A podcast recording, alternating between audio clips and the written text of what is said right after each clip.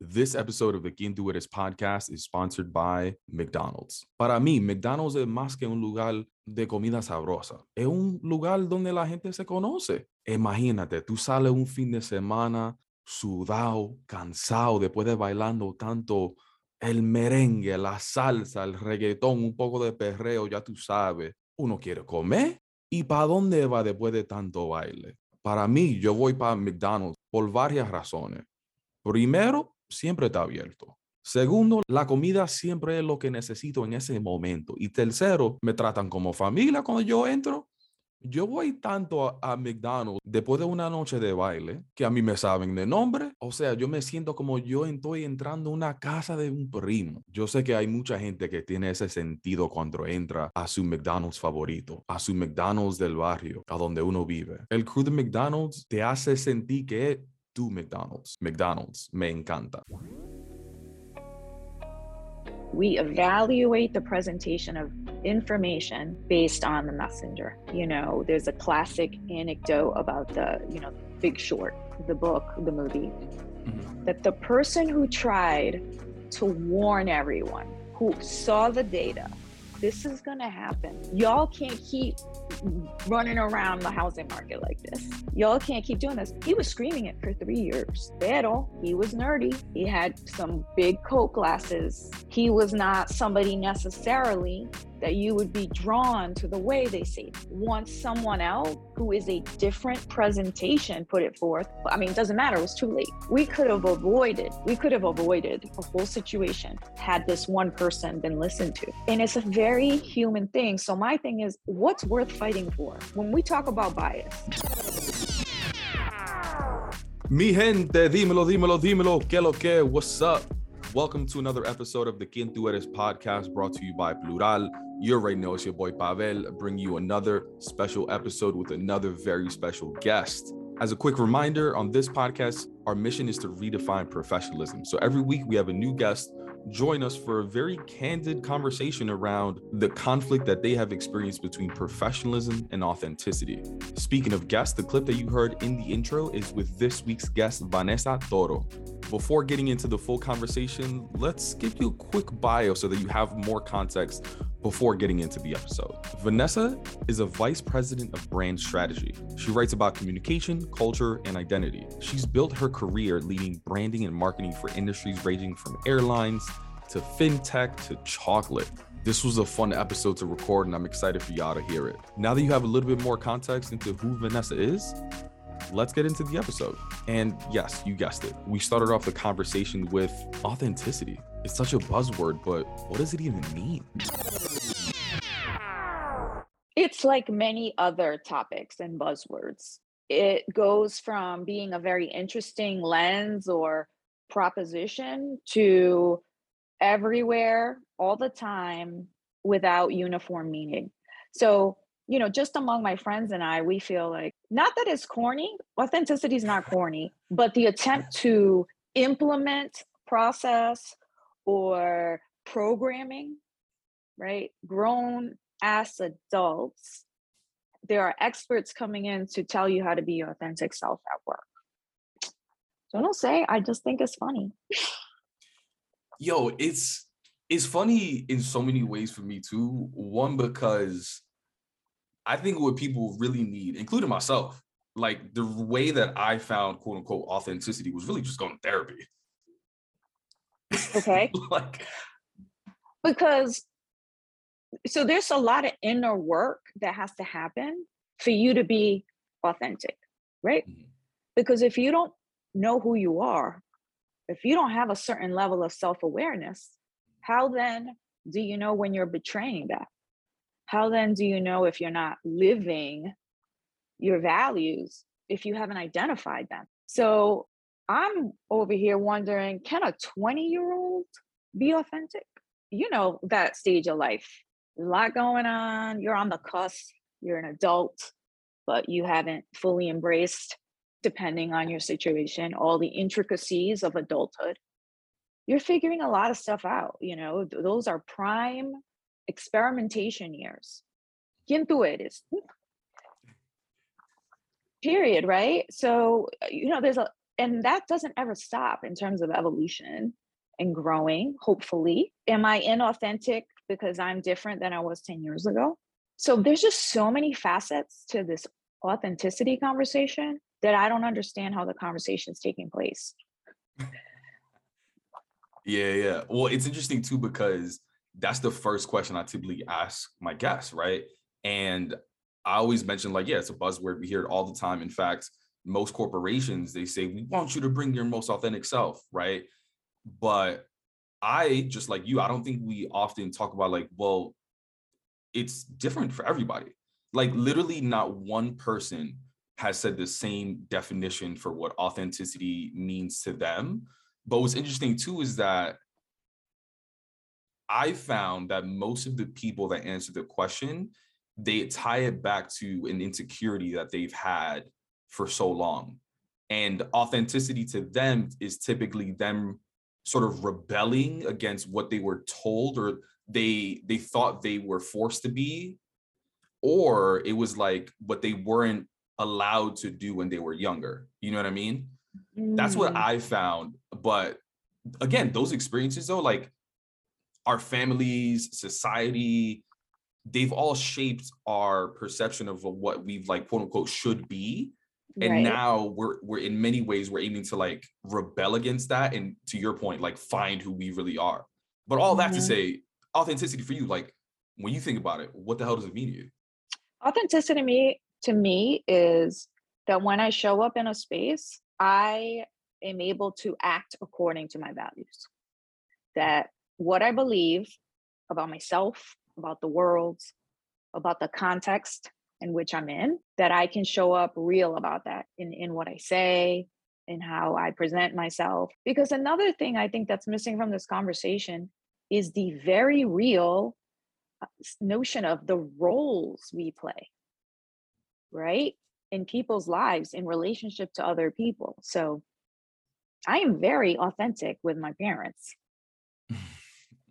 Pero there's some stuff or some, you know, things I will not share in front of them or with them because out of respect, because, you know, we have different perspectives and it's good to challenge them, but not all the time. I, I don't want that kind of relationship, right?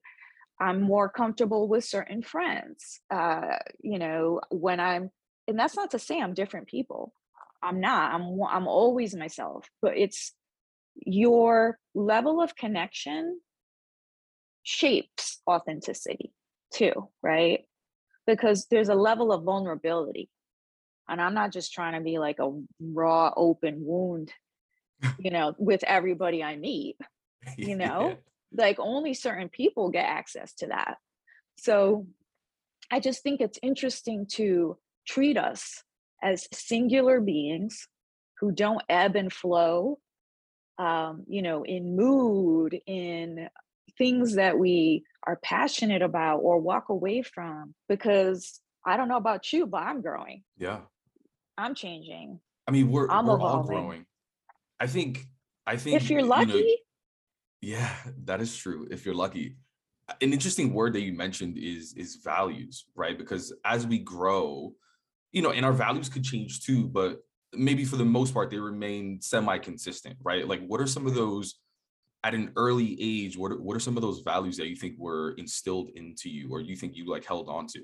speaking for community or um, holding community at the center when standing up for stuff. That is the thing that makes it easy for me to be um, a rabble rouser, an advocate, a provocateur.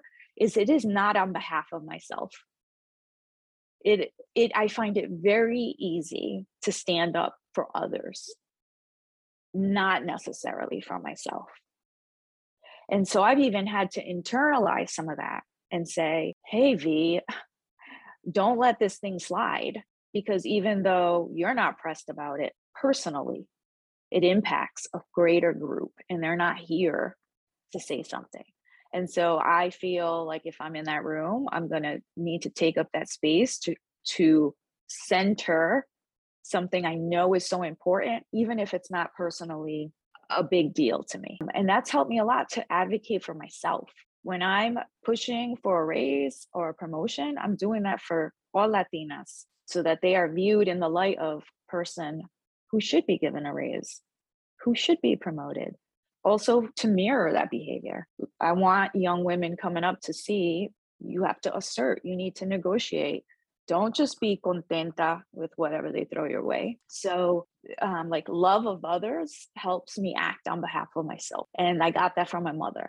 Ooh, tell Um, me, tell me about your mom. Like, what sort of behaviors or instances did you see that in action?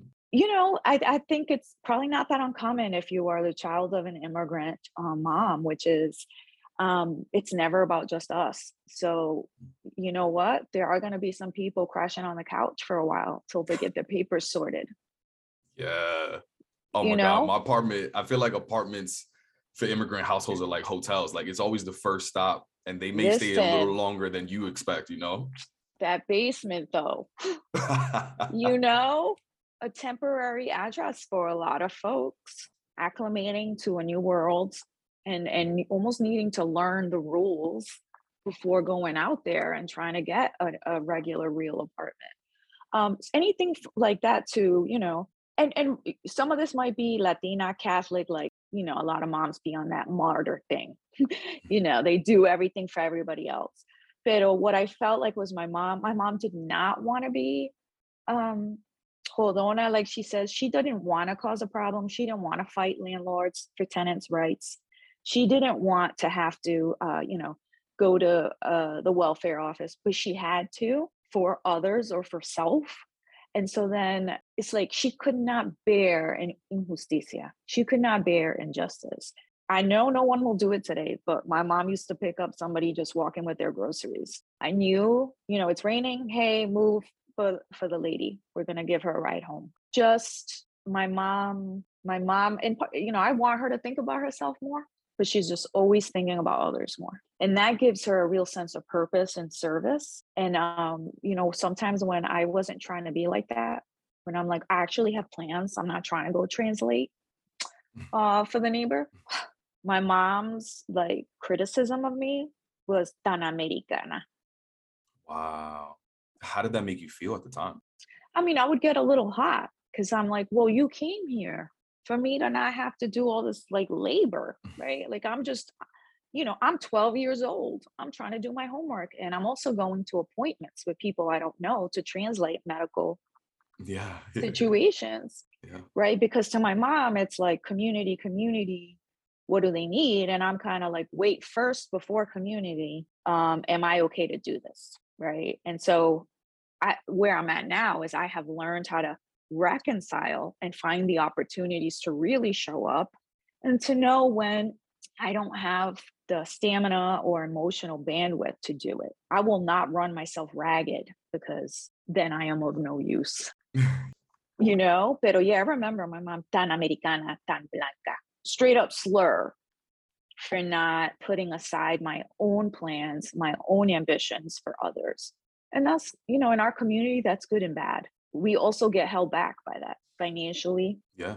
I mean, you know even y- even in corporations, the idea of ERGs, um, I think they often get tasked with things that like aren't necessarily like it shouldn't be for them. For example, the last time I was in the ERG, I quit became because I was frustrated with it, it felt like I was in politics, right? Like there was this I there was a corporate initiative from the top to say we want ERGs to be more than food flags and fun, essentially, is what they said.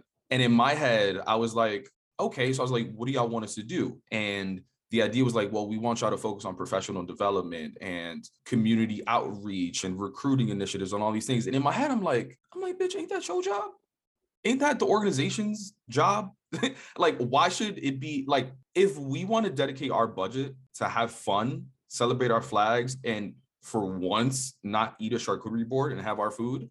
Like, Mhm. let's like let us do that. Like, we shouldn't be responsible for these other things. Like, you're you're giving us the responsibility that you already have teams dedicated and you're paying them to do those things, right?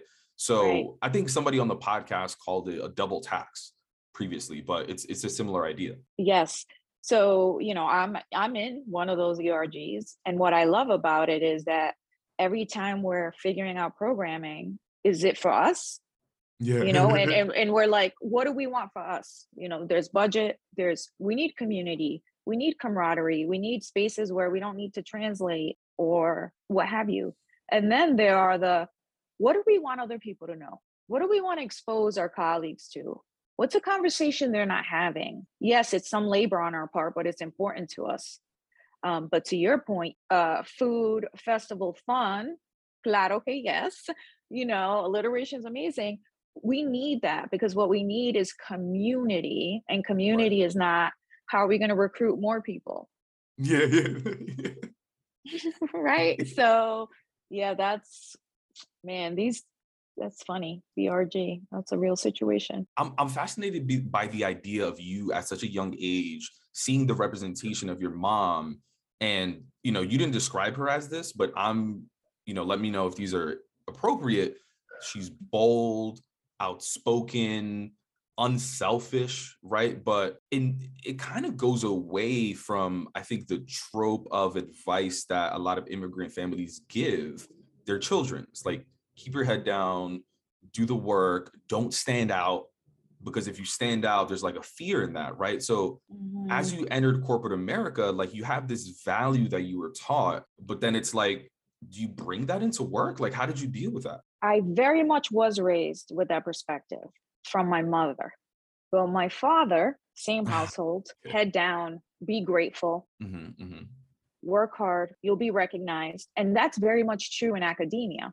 So in school, top honors all the time, they weren't worried about me. You're going to be somebody, you know, you're going to be the first to go to college. That's not the real world, right? School is a completely different animal. The, the notion of a meritocracy, get you, right?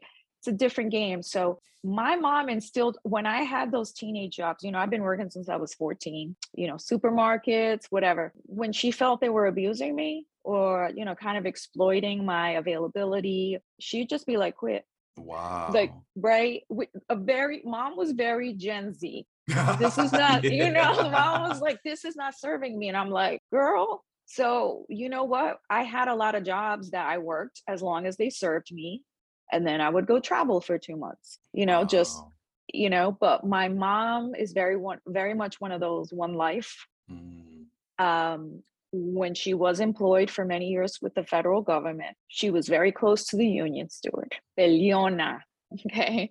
Um, so yeah, it's just our instinct. And and both of my siblings are entrepreneurs because they're not very successful people. And I was one too, till I went agency side. Um, because we don't do things other people's way. Um, we have our own way of moving through the world. Um, and in corporate, but did you I start? Did you go? Did you have like corporate like internships and then you did entrepreneurship for a long time, or you went straight into entrepreneurship? Yeah. Was it those early jobs like at a supermarket, for example? You were like, I'm just different. Like I just work different. Like how, how did you just jump into entrepreneurship? Reluctantly, marketplace. Uh, you know, just graduated when things weren't great. Um, uh, everybody was, was buying. That? Was that like financial crisis time around there? Uh, 2003. So it. it's okay. it's not 2008 problems. Yeah. But it's it, but its own batch of problems. And so and you know where I was, it just there wasn't a lot of opportunity. So I had to create some. So very common now. Everybody can start freelancing. People in school start all the services I offered, writing, editing, translation, early aughts social media. I got in very early, and that's really the reason why I'm even in advertising now. Is I got in there through, um, you know, basically sneaker culture, um, and that evolved because I was providing those services of strategy, content management, community management, all these kinds of things in the wild west of Web 2.0, and I never worked for anybody. So then an agency calls up and of course i'm like no way. How am i going to shift from doing things my own way living my life loud to a massive organization that has you know however many thousands of people around the world? Yeah. Eh, you know? Um huge shift. And what do you what do you massive. mean living your life loud as well? I'm curious. Well you know when you're an entrepreneur you you're doing things on your terms. So you know you can show up however looking however you look and people are going to want to work with you either because of that or it serves as a filter. You know what? We're probably not compatible you know? But regardless you don't need to come to terms with it. Right. when you go but when you're an entrepreneur really it's not that you don't have a boss. You have hundreds of them. Every every client is your boss. Yeah yeah and not for nothing i'm not trying to go back to that. Mm-hmm. like i like and I, this is i differ from my brother and sister who are you know my sisters expand both of them are expanding. I'm over here like you know what? I love not keeping track of all those receipts. Um, and i still do. I have other streams of income stuff i do but i love the weight that's removed from simply getting to be and do as opposed to juggling sales customer service marketing, you know, all these things when you're a one person show. Yeah. Okay. So tell me about yeah. you're comfortable living that lifestyle for a moment and or yeah. for a bit, you're enjoying it, yeah. and then you get the call. You you start getting the thoughts around is this going to work and what are some of those thoughts that come up and tell me about like you know when you when you first start what was that like before vanessa answers that question let's take a quick break and hear from our sponsors i wanted to know why some people who get covid-19 get it so bad I found out it may be because they have a high risk factor, such as heart disease, diabetes, being overweight, smoking, and asthma. Even if symptoms feel mild, these factors can increase your risk of COVID 19 turning severe. So if you're at high risk and test positive, there are things you can do, like asking your healthcare provider if an authorized oral treatment is right for you.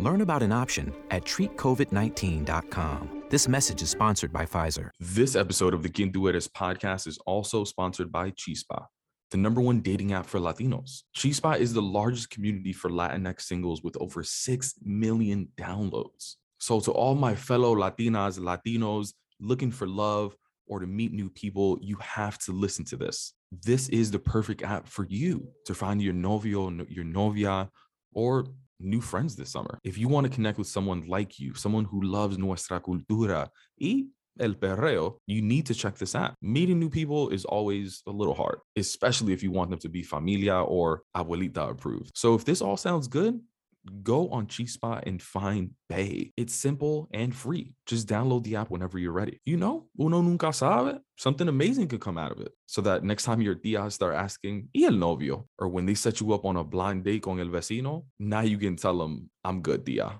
So I went through all the things, which was, do I need to change who I am to be a part of this? Let me go through these questions. I asked my partner, a very long time partner, about it but he doesn't have a clue because he's been an entrepreneur for the last 20 years. So the mm-hmm. last time he worked was like in the 90s, and your boy is like, all I can tell you is that when I went to work and wore a bright shirt or a bright tie, everybody would comment on it. I don't recommend you do that. You want to be known for what you're bringing to the table. Maybe don't bring all that other stuff. And I was like, hmm, and you know again in the 90s don't have tattoos don't have piercings things where i'm like i don't think that's a big deal anymore. You know I this remember, is 20 i remember being in college and they would say like don't wear bright colored shirts because it's going to distract from the meeting. Okay so like aquí estoy. yeah. yes yes. Yeah yes. so i just want to empathize with you that like i've heard similar feedback. And it's not wrong. Mm. i i know that by wearing a neutral color you will stay focused on my message and less focused on my appearance. But in my case, this color is emblematic and representative of so much of me, of my choices to um, get dopamine hits right as soon as I wake up in the morning, to the way that I shield myself or arm myself for the day, that I think it's important for you to know that. So I know all the right things to do. And in some instances, you know what? I am going to wear the neutral because I don't want any excuses about why you didn't hear what I was saying. I'm not going to give people any levers. So there's just a lot around communication, presence. You need to know the rules in order to break them. So I'm glad I didn't show up with a bright red shirt to my first interview, you know, out of college. You know, I'm glad I did that, you know, that somebody felt the need to tell me but I'm glad that I have found my own way and know when to pull out, you know, the black or the whatever. um, you know, as someone who does a lot of public speaking, I come across a lot of people who are professionals in guiding you on your personal brand, what you should wear on a stage versus on film. There are all kinds of standards.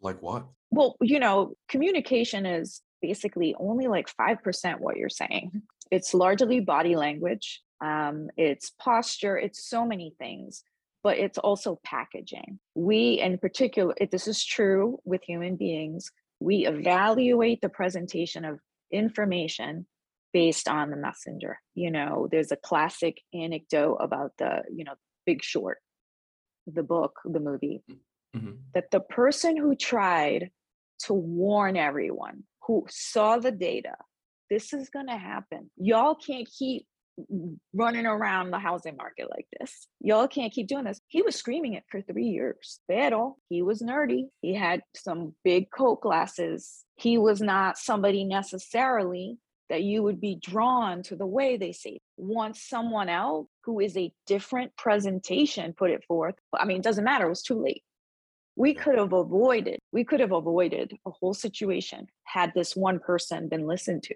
And it's a very human thing. So my thing is what's worth fighting for? When we talk about bias. And that's what it is. That's what it is. And i try to i try to tell people all the time that like we all have bias. It's natural. I, I forget what you said but it's like it's a human reaction. It's natural right? Like i always give the example i go into a cafe i go to cafes all the time right? And like yeah if my cafe, if my barista at a cafe doesn't look pretty much homeless or like a Brooklyn hipster, like I'm not gonna that trust coffee the coffee. Yeah, exactly.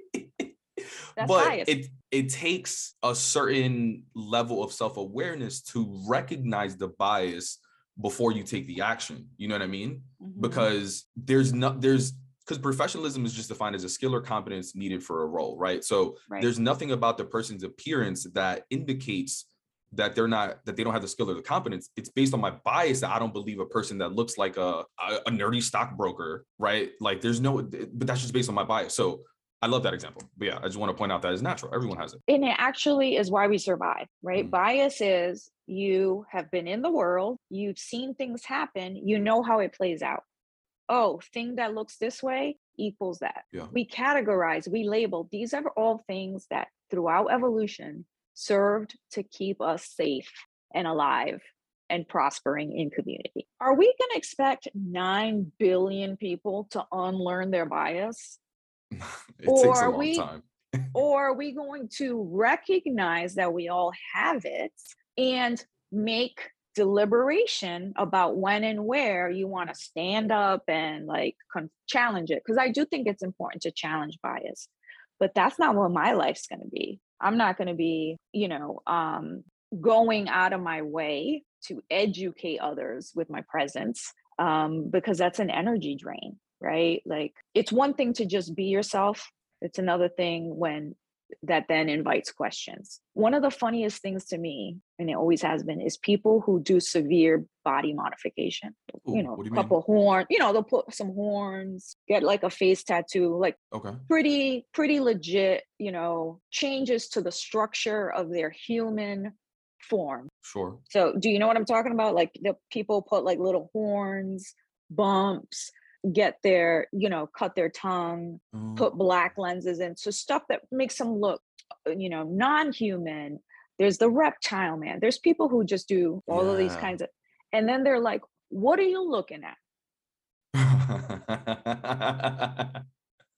Really? You are an anomaly. You chose mm-hmm. for you know your aesthetic whatever you like that that's cool but when we walk around thinking nobody should react nobody should be looking that's crazy talk that's not yeah. you cannot expect that of human beings yeah it well I, in a more simplistic example right like if that's an quote unquote extreme example right, right that is extreme yeah I, I remember I did a speaking engagement the other day, and a woman said, Well, like, I don't want to be the only one, let's say, for example, to wear like a pink shirt to work, for example, mm-hmm. right?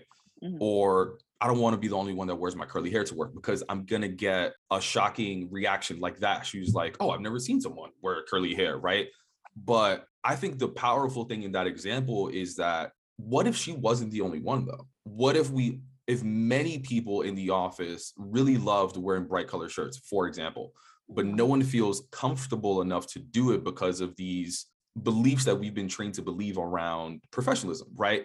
I think there would be less microaggressions and like people being shocked Mhm. if we normalize it. Like I think we have the power to normalize a lot of things, but I think it takes representation like you to inspire someone else to do it and then it creates this ripple effect of normalization of whatever we want. Not that it's Right. easy, not that I, I'm like racism is going to go away tomorrow if we all wear pink shirts. Like that's not the thing, right? But there are certain things that I think we can normalize that aren't as extreme as like the reptile man. right. Yeah. And sorry, last point I think is that like if you look at diversity numbers, right? There's I don't know, I'm just making stuff up, right. Like most of the organizations have like 5% black, 5% Hispanic, right? And I'm generalizing, right? Like I don't think white people know what it's like to work with a with, with black people or Hispanic people because most of us don't show up authentically, whatever authentic means to you, right? So the the day when we finally do reveal ourselves, Mm. people are shocked, but then we get upset that they're shocked. But like, wouldn't you be shocked if you like show up as a completely different person one day compared to like how you showed up? Because that's what I did. Like, I literally, I remember when I was working at Facebook, I had a meeting with my coworkers, and I was like, "Yo, I've been lying to y'all for the past year," and like, they were like, "What are you talking about?" I was like, literally, every like, I, I lied to y'all. Like, starting today, I'm gonna start being more myself. But like, it was kind of shocking at first because they've got to know a version of me that wasn't me. I think it would be less shocking if like more of us. One of my biggest pieces of advice is like, please do not show up as somebody else in an interview because that's bait and switch. Yeah, it's like catfish, professional catfish. Yo, professional catfishing. You know, and I'll I'll see it on message boards, advice boards. I have this color hair, or you know, people bought wearing wigs to cover their, you know, blue hair. Sure. It's like, no, uh, like we live in a world where blue hair is largely okay. Just depends on your um industry. Really, you're gonna wear a wig? How do you think that's gonna be a week later when you don't wear that wig? Right. You know, because you're you are presenting a package. You are presenting yourself as you want people to receive you as that. And then yeah, like I'm not with it. You know what you're talking about? I didn't experience that in corporate America because by the time I got into corporate America, it's, I'm too far gone. I'm too far gone. I tr- trust if I had gotten into this business in my 20s, I would have gone through all of that. Absolutely. yeah. Because even even you know when I'm getting hired in my 30s, I'm I'm like reading books. I'm you know two day Prime, Amazon. Uh, you know how to show up in an interview, right? How to um not blend in, but you know the first 90 days. You know i had all the little flashcards for the first 90 days. So i i totally get it and even as someone who's like pretty self-assured and know who she is had the moment of like oh do i take out i mean i i took my hoop out and um, swapped it for a, a stud. I was like maybe and nobody ever said anything. And then i was like oh okay i'll put the hoop back in you know there were little adjustments i made but not really like you know porque i don't want who i am to be a problem i rather we i rather we not even start dating Yeah. Well, I love the I love the idea that you said that it's also a filter for like finding out like who's with you and who's not. yeah And there's there's a different level of like swag and confidence and just experience, right? Like you have a resume that you've built up for a certain amount of time. So by the time you got into corporate, not only are you confident, but you're you're in a leadership position, you have a resume built out. So it's it is a little bit different. Um I'm I'm curious for you too, like something you said that was so powerful is like you feel like there's kind of like a story behind the colors that you wear.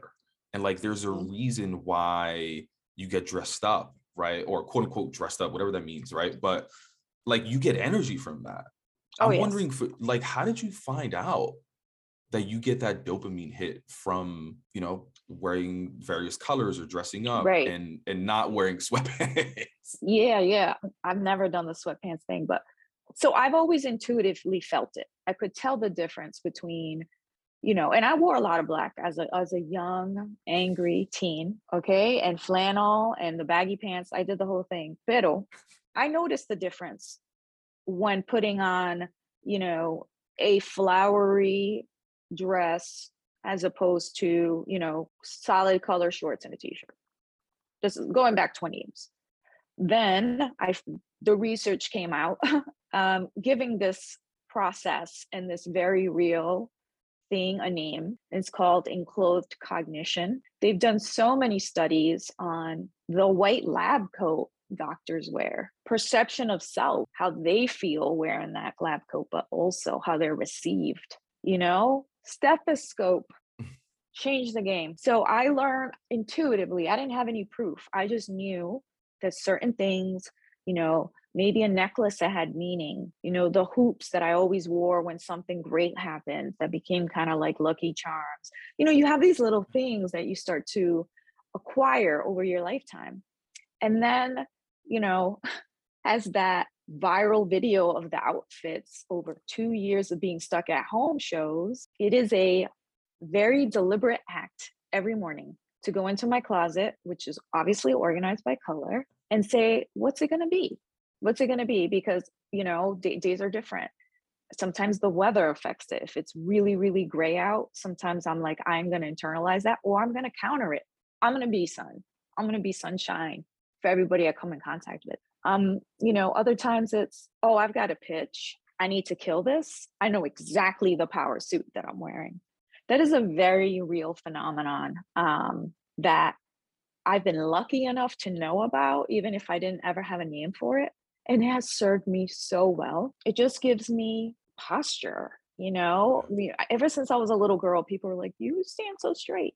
I just there's something, you know, which is like, what? what a strange thing to get complimented on.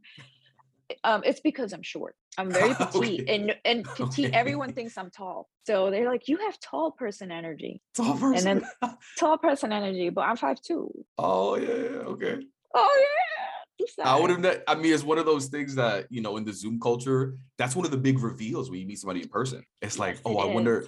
I remember when I first met my colleagues at my last job. You're like, we're all making bets around like who's the t- who's gonna be the tallest person. Yeah, it's hilarious. Yeah, yeah. Everybody loses this bet. yeah. They're like, oh, she must be six three. She's six. Yeah. Uh, right. Stupid tall. Yeah. No. Little nugget. I've also had some like viral posts on LinkedIn, and the best part for me about virality or just like you know things getting a lot of views is not necessarily the number of views but the number of messages that i get or comments right and i'll be honest yes there are some haters but for the most part it is so and i'm getting goosebumps thinking about it like Same. encouraging Same. inspiring like one one post in particular that i'm like I, like my background, I can feel the shit. Um, when I when I posted my salary transparently, it was a Dominican student or like young in his career. He said, I didn't know someone that looked like me could make that much money. Like, what sort of messages did you get in that post? Honestly, you know, I also have goosebumps. You never know who's watching.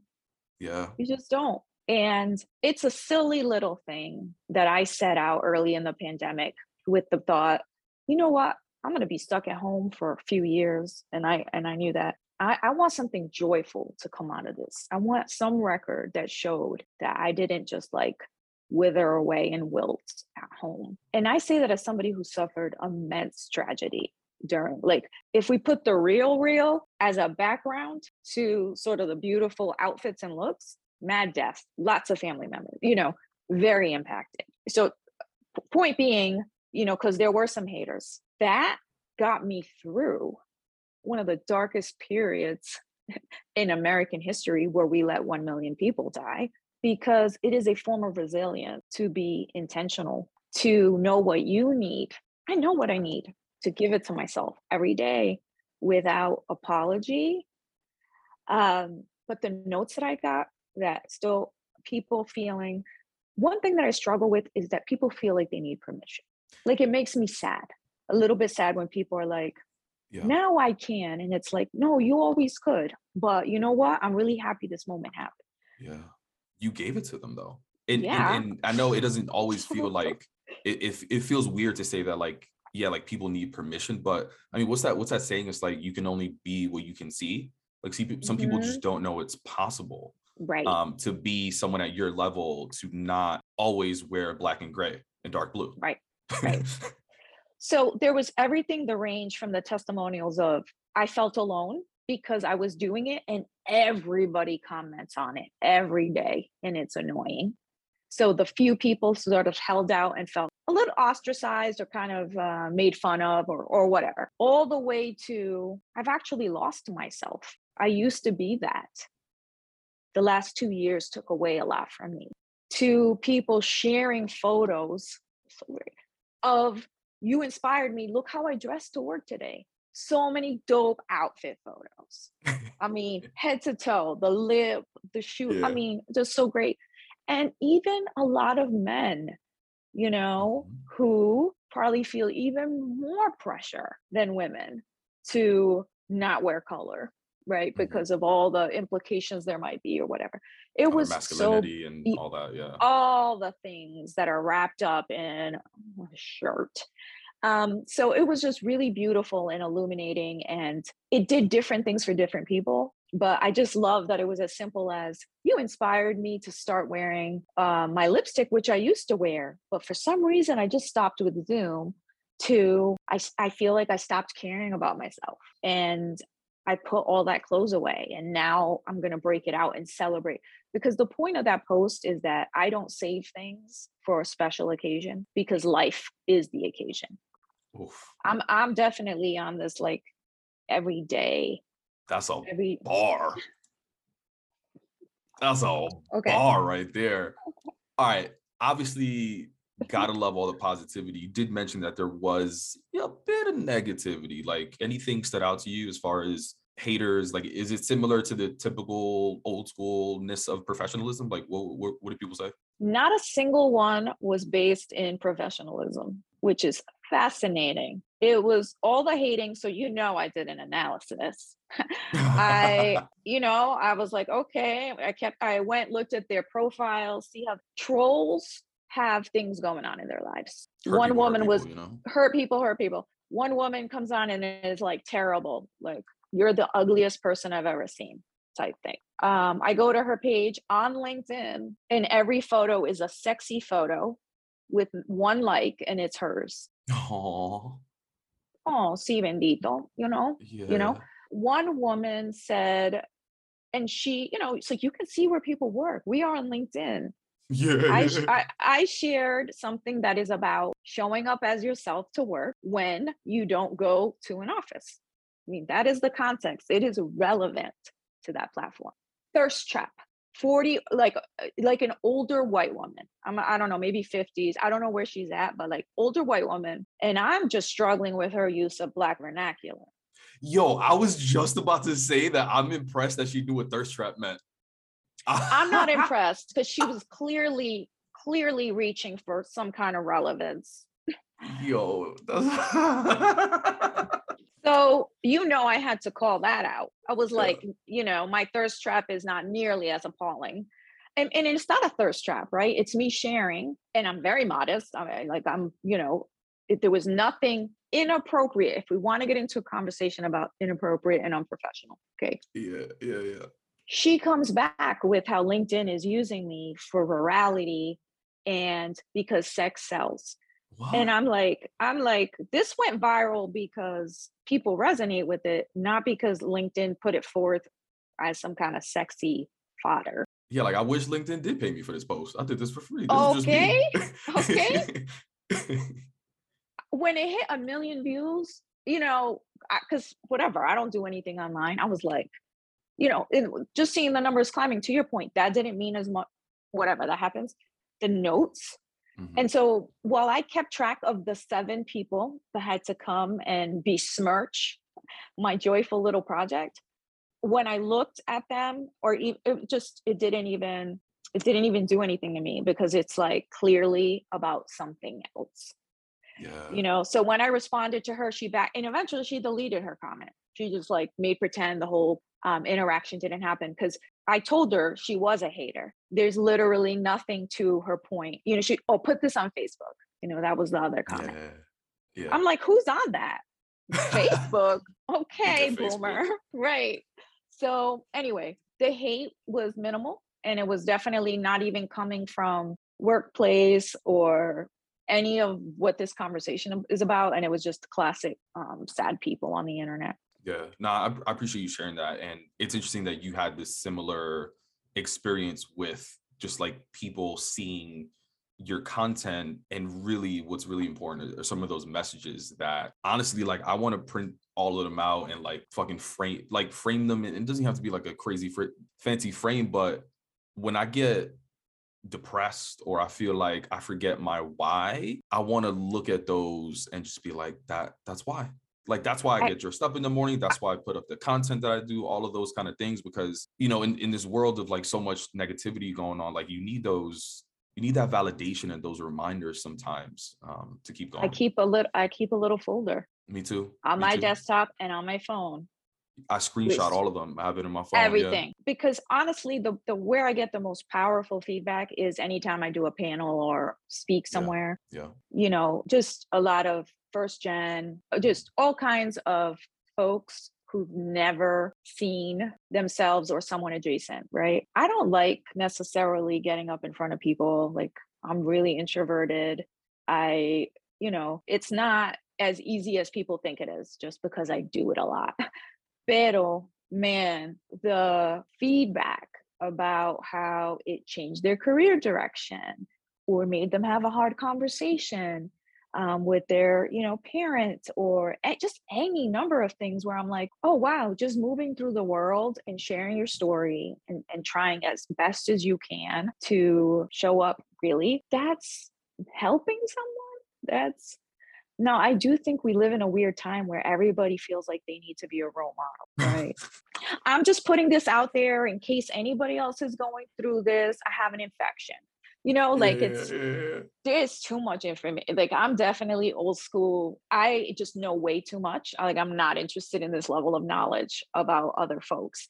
But you know, there's a lot of gurus, a lot of like pastel posts Mhm. about how you should live your life when really one sentence is a bar Mhm. that can shift the change or- or shift or change the direction you're taking. I did a talk at Creative Mornings on ripples. That was a theme. They give you a theme and you just do a talk. And it's honestly, I'm not pressed about ever getting the Grand Can or, you know, any of these awards because I already, right now, before I die, already know my impact on a community level. I've gotten to see this person go on to become a doctor.